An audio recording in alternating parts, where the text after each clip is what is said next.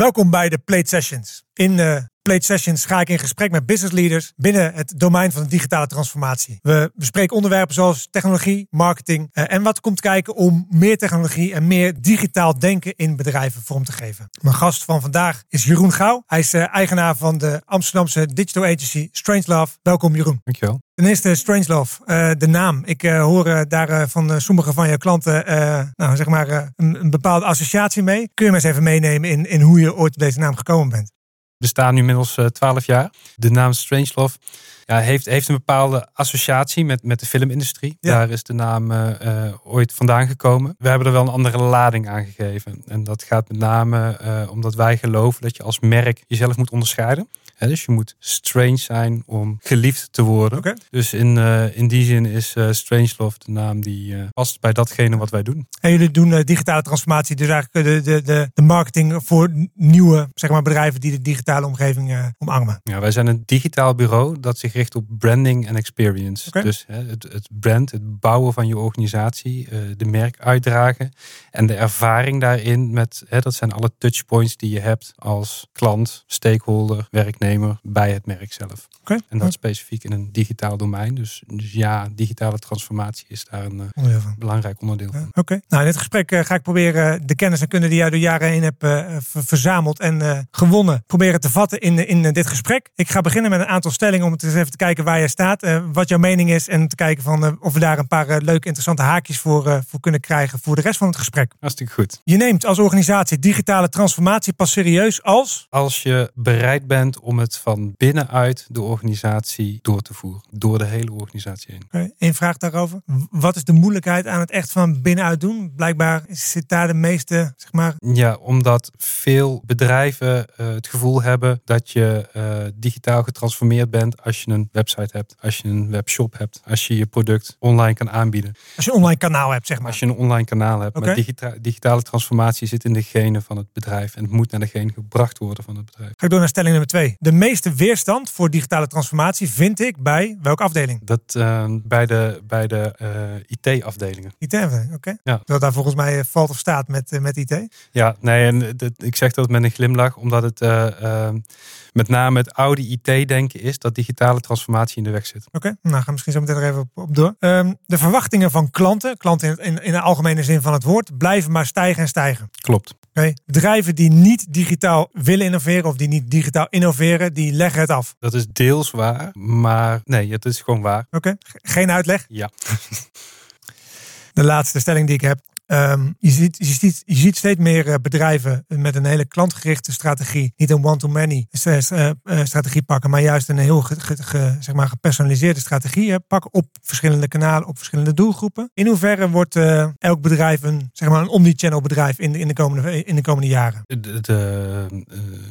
Gedeelte, grootste gedeelte van de bedrijven moeten daar wel heen. maar er blijven natuurlijk altijd ondernemers, ondernemingen die, die daar niet in passen en niet hoeven te passen. maar ga je kijken naar de, de, de grote merken uh, met brede doelgroepen. Die zullen allemaal naar een omnichannel ja. aanpak gaan. Ja. Dus het ligt echt aan die brede doelgroep, meerdere kanalen. Dat is een beetje de differentiator of de, de, zeg maar, het element waarom je wel of niet in moet. Ja, en dan is het de kunst. Hoe kan je je ervaring, je merkervaring op zo'n manier toepassen dat die op al die touchpoints hetzelfde is. Ja. Dat maakt het verschil tussen een omnichannel strategie of een multichannel strategie. Oké. Okay. Als je het hebt over die branding. Want je zegt dat de branding en conceptmatig, dat is echt zeg maar, jullie kracht of het uitgangspunt voor, voor jullie stuk in binnen digitale transformatie. Kun je me de rol uitleggen van hoe jij branding ziet binnen digitale transformatie? Want branding kan iets universeel zijn. Het hoeft niet per se digitaal te zijn. Nee, zeker, klopt. En in je, je merkstrategie, je merk, daar wordt vooral vastgelegd wie ben je, waarom doe je de dingen zoals je doet, wat is je, uh, de betekenis die je hebt als een organisatie aan de wereld om je heen, aan je gebruikers, aan je, je eigen organisatie intern. Um, de, de, de, de visie en strategie die je daarin hebt, gaat uiteraard verder dan digitaal. Gaat zit hem in je hoe zie je eruit, hoe handel je, uh, uh, hoe ziet je kantoor eruit, welke stoelen heb je er staan. Alle, alles wat er met jouw merk te, te maken heeft en een bepaalde kwaliteit uitstraalt, die past bij jouw merk. Wij richten ons op het digitale stuk. Dat is een keuze, dat is een focus. Ja. Um, maar daarmee heb je dus wel de vraag van hoe straal je alles uit? Hoe, hoe, breng je de kwaliteit die je in je merk vastlegt? Hoe breng je dat naar een ervaring die je in je digitale kanalen hebt? En ik, digitale kanalen, want dat is niet alleen maar online. Dat is ook hoe communiceer je met elkaar? Welke toolkits gebruik je daarvoor?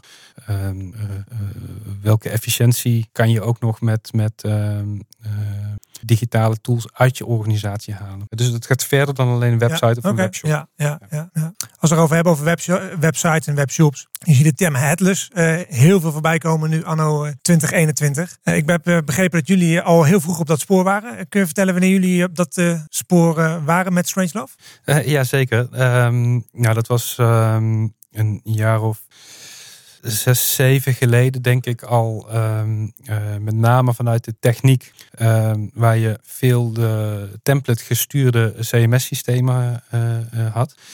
Um, daar wilden wij van af. juist door het onderscheid te kunnen maken, ook visueel, willen we kijken nou, van hoe kan je nou wel je content managen op een hele efficiënte, simpele, intuïtieve manier maar wel aan de voorkant van je website in dit geval uh, de uitstraling hebben die, die past bij jouw merk. En uh, waardoor je niet beperkt wil worden door, de, uh, door bestaande templates. Um, nou, wij zijn, wij zijn dat zelf gaan ontwikkelen. Um, het heeft ons ook heel veel gebracht, want daardoor hebben we wel een heel flexibel, maatgemaakt, intuïtief CMS kunnen ontwikkelen. Uh, maar om ons heen is de wereld ook verder gegaan. Dus als je het hebt over, over headless, wat, wat betekent headless nou eigenlijk? Hè? Nou ja, heel plat dat betekent dat dat de voorkant, de frontend, datgene wat je ziet op je scherm, is losgekoppeld van de achterkant. Hè? Dus dat, eh, dat wordt met API's wordt de data overgegeven.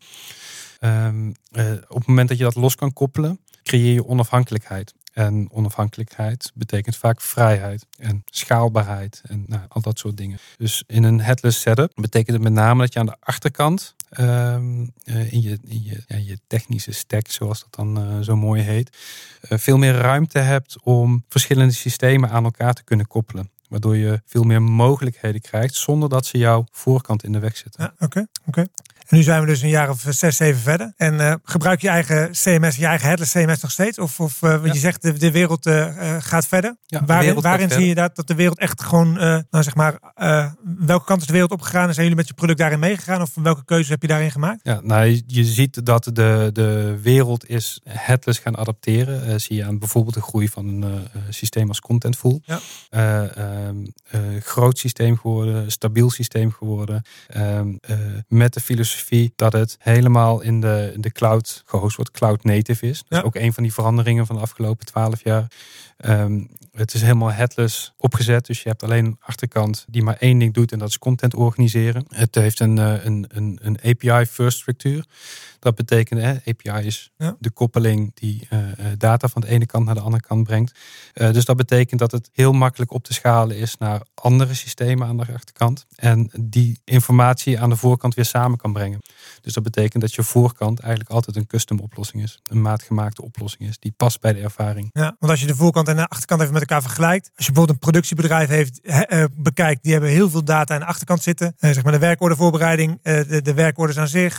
de after sales misschien, de, de, stuk, de stuklijsten. Dat zijn vaak één, één ja, zeg maar een monolithisch systeem. Echt een EEP-pakket waar alles in zit. Aan de voorkant zie je, zie je wat minder, zeg maar zo'n all-in-one uh, product. Misschien dat je met een HubSpot dat een klein beetje uh, ziet. Um, maar zeg je eigenlijk dat de, een headless zeg maar setup um, dan altijd een, een custom configuratie vraagt van de juiste applicaties die, die jij nodig hebt voor je digitale, digitale strategie? Het is de kunst om te gaan denken vanuit de gebruiker van een systeem aan de voorkant daar waar het aan de achterkant alles mogelijk is. En waar je in een, uh, de bekende ERP's pakketten ehm, alles aan de achterkant mogelijk is. Maar die aan de voorkant er eigenlijk automatisch ook in die volgorde uitzitten, dan uh, beperk je het in gebruik. Dwing je eigenlijk, forceer je een gebruiker om mee te gaan in uh, hoe de achterkant in elkaar zit. En dat is vaak counterintuïtief. Dus om dat tegen te gaan, uh, wil je een voorkant ontwerpen, een ervaring ontwerpen die past bij wat jij als gebruiker wil doen in dat geval.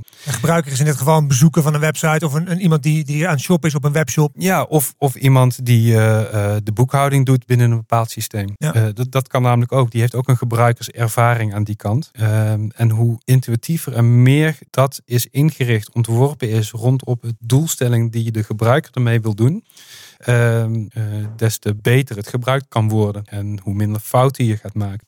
Op het moment dat dat is ingericht om alle velden aan de achterkant netjes in te vullen, die niet altijd noodzakelijk zijn, uh, krijg je daar een uh, discrepantie in. Dus het gaat echt, hè, de, de, de headless, het idee achter headless is om echt om aan de voorkant die ervaring te kunnen bieden die past bij de klant die het gebruikt. Dus eigenlijk headless zet de gebruiker centraal. Absoluut. Okay. Ja. En, en, dat wil niet zeggen dat je niet met een systeem kan werken. Want wij, wij ontwerpen ook designsystemen waardoor wij kleine stukjes kunnen hergebruiken. Maar wel altijd met de gebruiker centraal. Oké. Okay. Ga ik even terug naar de stelling die je beantwoordde over welke afdeling de meeste weerstand heeft. Is IT. Raakt dat dit elkaar? Ja. Okay.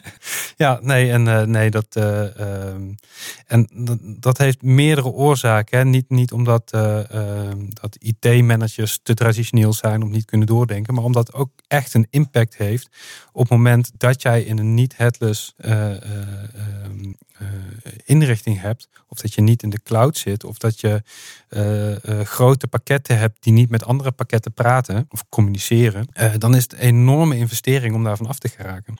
En dat, is, zeg maar, de, dat zijn de keuzes die IT-managers moeten maken is, binnen is, grote bedrijven. Is dat een beetje wat je ziet? Ja, misschien wel eens van gehoord van de, de, de, de MAG-beweging, MACH, ja.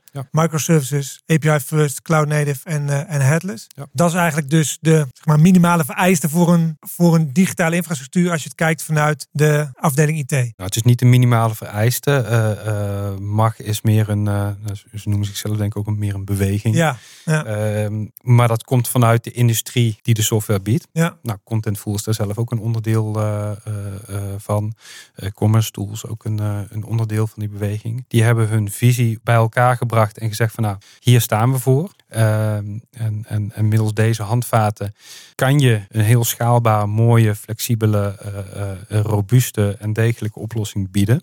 Maar dat betekent natuurlijk niet dat dat de enige weg is. Nee. Uh, dit, is dit is ook maar een conglomeraat van een aantal uh, spelers daarin. En misschien zit er nu een IT-manager of IT-directeur te kijken. Die denkt, oké, okay, mag, nooit van gehoord. Ik ga er eens op googlen en, en die vindt die informatie. Hoe ga je dat toepassen in je bedrijf? Want stel voor dat je nu allerlei monolithische applicaties he hebt. Die, die gewoon goed werken. Waar iedereen nu dagelijks misschien wel tientallen of honderden medewerkers van afhankelijk zijn. Hoe, hoe, ga, je, hoe ga je dat inregelen? kun je een twee-sporen beleid gaan volgen. Dat je, laat maar zeggen, het nieuwe al op gaat zetten en het, het oude Hoe ga je om met legacy? Kun je daar iets ons in meenemen? Hoe, de, hoe je dat hebt gezien of hoe je bedrijven daarmee ziet en misschien wel worstelen? Ja, nou ik denk, denk om te beginnen is het, is het, het goed om daarin, uh, ik heb daar ongetwijfeld een hele uh, strakke mening over. Maar, ja. uh, je mag hem deponeren hoor. ja, je, je hebt natuurlijk een, een verschil tussen de IT-organisaties Ja. die echt IT-infrastructuren inrichten en digitale bureaus die toe doel hebben om een digitale ervaring te optimaliseren. Nou, wij zijn duidelijk dat laatste Ja. Uh, bureau. Ehm, uh, maar om toch een antwoord te geven op je vraag. Ik wil zeggen, je gaat je handen er niet aan branden, maar toch? Nee, uh, een tweesporenbeleid is, is, is altijd eh, de beste oplossing, denk ik, in deze zin. Omdat je ook niet zomaar eh, verbrandt wat staat. Nee. sterker nog, als het goed staat en het loopt en iedereen is er tevreden mee, dan kan je ook heel goed met een, soort, met een monolithisch programma verder gaan. Um, uh, je digitale transformatie zit op meer vlakken dan alleen dat. En, Ja. en hè, als een ERP-systeem goed ingeregeld is, dan heb je er alleen maar profijt van. Misschien wel meer profijt dan dat je het om gaat bouwen naar een volledig ja, uh, headless st- setup. Ja. Um, daarmee denk ik dat je, de, dat je in ieder geval die keuze, die. Um, uh, nou in dit geval de, de, de, de IT-afdeling uh, moet maken. Echt gewoon moet maken in waar zitten de problemen die we tegenlopen. Die we tegen, waar we tegenaan lopen. Um, en uh, welke oplossingen willen we daarvoor bieden. En nou, een klassiek voorbeeld is, is, is de overheid. Die zit vast in systemen. Ja. En het, het ene probleem wordt opgelost met het aansluiten van een nieuw systeem. Dat weer een ander probleem veroorzaakt. Um, op het moment dat je tegen dat soort grondige structurele problemen aan gaat lopen, dan is het uh, tijd om vanaf de bodem af opnieuw te gaan denken. Hoe zou je de, welke problemen definieer je in eerste instantie en welke oplossingen moet je gaan organiseren om de ervaring rondom die problemen op te, uh, te bieden. en in die zin een antwoord te formuleren die gebruikers in staat stelt minder fouten te maken. gebruikers in staat stelt meer informatie, betere informatie overgedragen te krijgen. Ehm, ja, dus die oplossing ligt niet in techniek altijd. Die ligt veel meer in hoe, hoe denk je over de techniek heen. En, en ook daar begin je dus weer bij de persona. Dus wie is de gebruiker en, en, en wat wil hij of wat wil zij? Ja, uiteindelijk is techniek ondergeschikt aan de ervaring. Welk systeem dat dan ook is, of het nou headless uh, opgezet is of, of niet, of monolithisch zoals jij het net noemde. Uh, uiteindelijk wat je wil is een ervaring creëren waar uh, die, die waarde toevoegt aan wat jij doet. Ofwel, het geeft jou heel snel de juiste informatie als gebruiker. Ofwel, het biedt jou in, uh, in de gelegenheid om makkelijk iets te bestellen, te kopen. Dat fijn, op een fijne manier te doen. Het kan je ook in staat stellen om ja, als, als boekhouder bijvoorbeeld uh, minder fouten te maken of uh, meer werk met minder moeite voor elkaar te krijgen. Die efficiëntie heb je ook uh, in systemen, maar het systeem daarin, de techniek daarin is ondergeschikt aan de ervaring die je wil hebben. Ja. Stel voor, jij komt binnen bij een, een, eh, bedrijf. Ik denk dat jij veel intakes ook nog zelf doet voor, eh, voor klanten of uh, een, paar gesprekken. Hoe herken je hoe, een, hoe volwassen een, een hoe, zeg maar, digitaal volwassen een bedrijf is? Kun je dat herkennen? Heb je dat snel door? Weet je van oké, ja, hier moeten we echt heel grondig te werk gaan. Of, of nou, hier zijn we eigenlijk best wel goed bezig. De meeste uh, klanten weten dat zelf wel. Okay. En die zullen dat ook wel aangeven als je, ja. of je daar rechtstreeks naar vraagt of aan het begin van de vraag. Um, waar herken je het aan? Want dat is een beetje de vraag die, die daaronder ja, ja, ligt. Ja, ook even voor, voor de mensen die zitten te kijken of te, te luisteren van hoe weet ik voor mezelf dat het beter kan? Moet ik naar de concurrenten kijken of moet ik juist naar de, de, zeg maar de klanten kijken? Dus de, de, heb je, welke doelgroep heb je in, in gedachten? Eigenlijk een tweede vraag. Maar... Ja, um, het is altijd goed om naar je concurrent te kijken. Ja. Met name te kijken van hey, wat, wat, wat zit er nog meer? Wat gebeurt er naast me?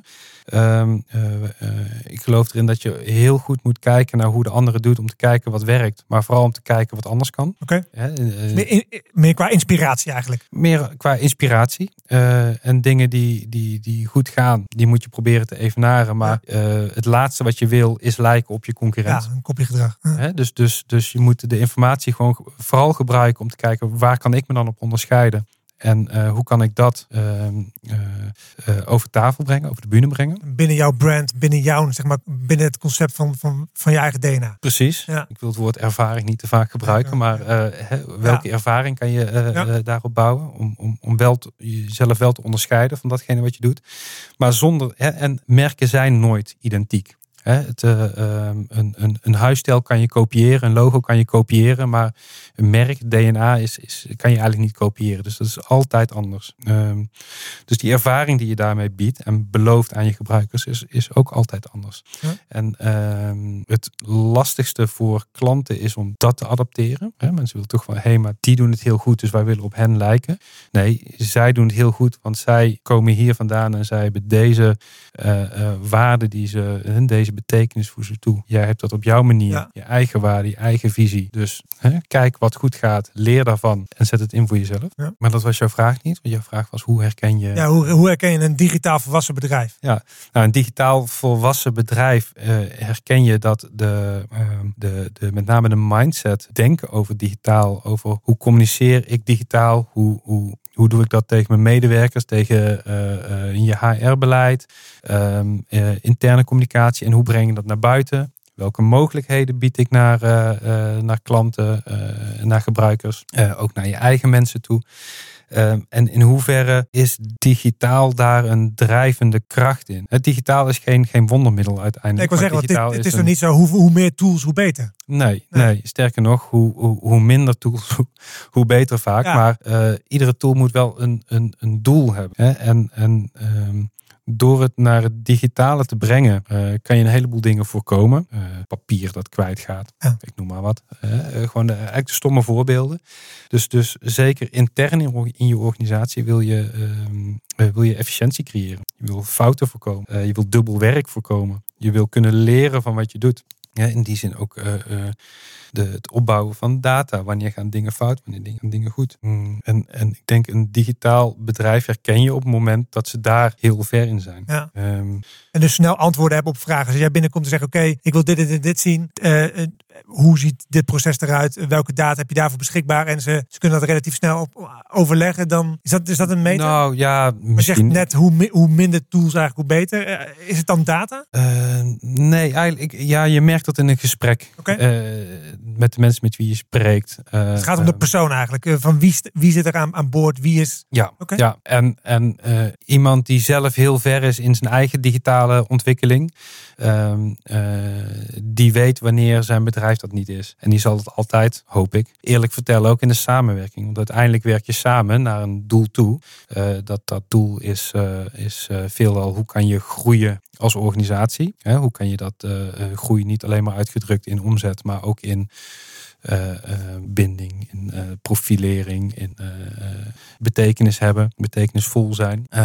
uiteindelijk, als, als, als, als wij met klanten werken, dan werken we samen aan een product. En samen aan, of samen aan hetzelfde doel, namelijk jou, jouw organisatie beter maken. Op alle facetten. En in die samenwerking moet van twee kanten komen. dus, dus daarom ben ik niet zo bang dat, dat mensen erom zullen liegen of eromheen zullen draaien. Ehm, uh, Omdat ze op zoek zijn naar iets? Ja, ze zijn wij zijn er om te helpen. En, en je kan alleen maar uh, geholpen worden op het moment dat je ook weet waar, waarmee je geholpen wil worden. Dus... Tegenwoordig zie je ook veel zelfhulpdingen, dus doe it yourself. En je hebt nu eigenlijk zeg je nu van we doen dit samen. Ja. Zeg, zeg ik iets heel geks als je zegt Strange Love kan een boek schrijven of een, een, zeg maar een, een cursus geven van digitale transformatie. Zo doe je het, doe it yourself. Is dat mogelijk of is dat te moeilijk om dat zeg maar vanuit je interne visie, als je al bij een bedrijf werkt, om dat, om dat echt vorm te geven? Dat zou je wel vorm kunnen geven. Maar ik ehm, denk dat de grootste kracht van uh, digitale bureaus, of bureaus als het onze, wij zijn er zeker geen eenling in, nee. um, is om verandering te adapteren. En de veranderingen gaan zo snel dat, um, uh, dat op het moment dat jij daar een boek over schrijft, daar heel veel. Ja, ja nou, nou, dus, er zal heel veel waarde in zitten die bewaard is. En er zijn ook talloze boeken die wij uh, ook lezen van mensen die dat opschrijven. Uh, en daar kan je uitpikken wat je wil. Maar als, als organisatie zijn, als, als bedrijf zijnde, denk ik dat wij um, uh, vooral naar om ons heen kijken van hey, wat verandert er? Dat constateren, dat delen. En niet elke verandering is blijvend. Hè? Of iedere verandering heeft dezelfde waarde. Maar daar moet je wel voor open blijven staan. En of dat nou nieuwe kanalen zijn of nieuwe benaderingen zijn. Kijk, de, de, het, stuk merkstrategie, um, dat is in alle jaren niet heel erg veranderd. Nee. Hè? Je, je wil een, een, een organisatie, een bedrijf brengen. Dat zich kan onderscheiden van anderen. En dat betekenis toevoegt aan de mensen uh, om het merk heen. En dat is dus moeilijk om zelf van jezelf te concluderen wat je eigen merkstrategie is? Uh, nee, maar daar zijn al genoeg boeken over geschreven. Ja. Uh, ik denk dat, dat, dat uh, misschien onze methodiek daarin anders is om daar te komen. maar dat is vooral ehm, de kennis die daarover is. Ja, dat is uiteindelijk ook gewoon de, de, de, de, de basis van niet alleen 20 jaar ervaring in dit doen, maar ook 80 jaar ervaring van anderen meenemen. Ja twee uh, laatste stukjes nog die ik uh, met je wil uh, bespreken. Um, als je het hebt over een bedrijfscultuur. Um, bij wat voor type bedrijven zie je een digitaal transformatieproces het de hoogste slagingskans hebben? Zie je een bepaalde cultuur die er moet zijn? Is het een bepaald type persoon wat daar rondwaait, wat, wat, wat zorgt voor een, een hogere zeg maar, slagingspercentage? Nee, ik denk dat het slagingspercentage zit hem vooral in, ja, dat begint toch bovenin de organisatie. Okay. maar beperkt zich daar niet. Daar moeten wel de beslissingen genomen worden. Uh, uh, maar die beslissingen die moeten gevoed worden door de mensen die daar allemaal onder volgen. Ja. Dus, dus eigenlijk is het de kunst voor bedrijven om uh, de juiste set mensen ook aan te nemen, aan te stellen. Um, en de mensen die erin zitten mee te nemen in verandering. Om mee te nemen en aan te geven, ook heel duidelijk aan te geven waarom er veranderd wordt. En wat de verandering daarvan is. Waarom het goed is voor iedereen. Ja. Um, en ja, mensen die niet mee kunnen veranderen, die, die moeten een andere positie krijgen. Ja, die mogen nog op het stukje legacy passen en dan. Bijvoorbeeld. Ja, ja. Heb je een, uh, zeg maar, in, in al die jaren ervaring die je hebt, een absolute uh, don't qua digitale transformatie? Je zegt, oké, dat heb ik ergens ooit gezien. Je hoeft geen namen te noemen. Maar uh, um, dat, zo werkt het in ieder geval nooit. Om, om deze podcast mee af te sluiten. Ja, tegen de eigen intuïtie in ehm, volgen hoe de klant het wil hebben. Uiteindelijk zit je aan tafel als adviseur en is uh, het advies is gestoeld op onze visie, onze methodiek uh, en de ervaring die wij daarin uh, willen leerleggen. Wij werken daarin uiteraard altijd in een, in een samenwerking met de klant. Maar op het moment dat er keuzes gemaakt worden die waarvan, waar wij het eigenlijk niet mee eens zijn en we voeren ze toch door, dan eindigt het altijd in onvrede. Oké, dus onderbuikgevoel. Uh, onderbuikgevoel, ja. En, en uh, dat is niet, niet, niet zozeer onderbuikgevoel. Uh, want het zijn gewoon ook aantoonbare dingen waarvan we zeggen: dit, dit moet gewoon anders, want. Ja. Uh, maar nee, want dit willen we zo, want we hebben het altijd zo gedaan. Of de concurrent doet het ook zo. Of zo werkt het nou eenmaal. Um, dat zijn vaak niet de beste oplossingen. Okay. Mooi. Jeroen, dankjewel voor uh, dit leuke gesprek. Ik heb er weer veel van geleerd, inzichten gekregen. En ik hoop jullie volgende uitzending weer te zien bij deze aflevering van de Plate Sessions. Dankjewel.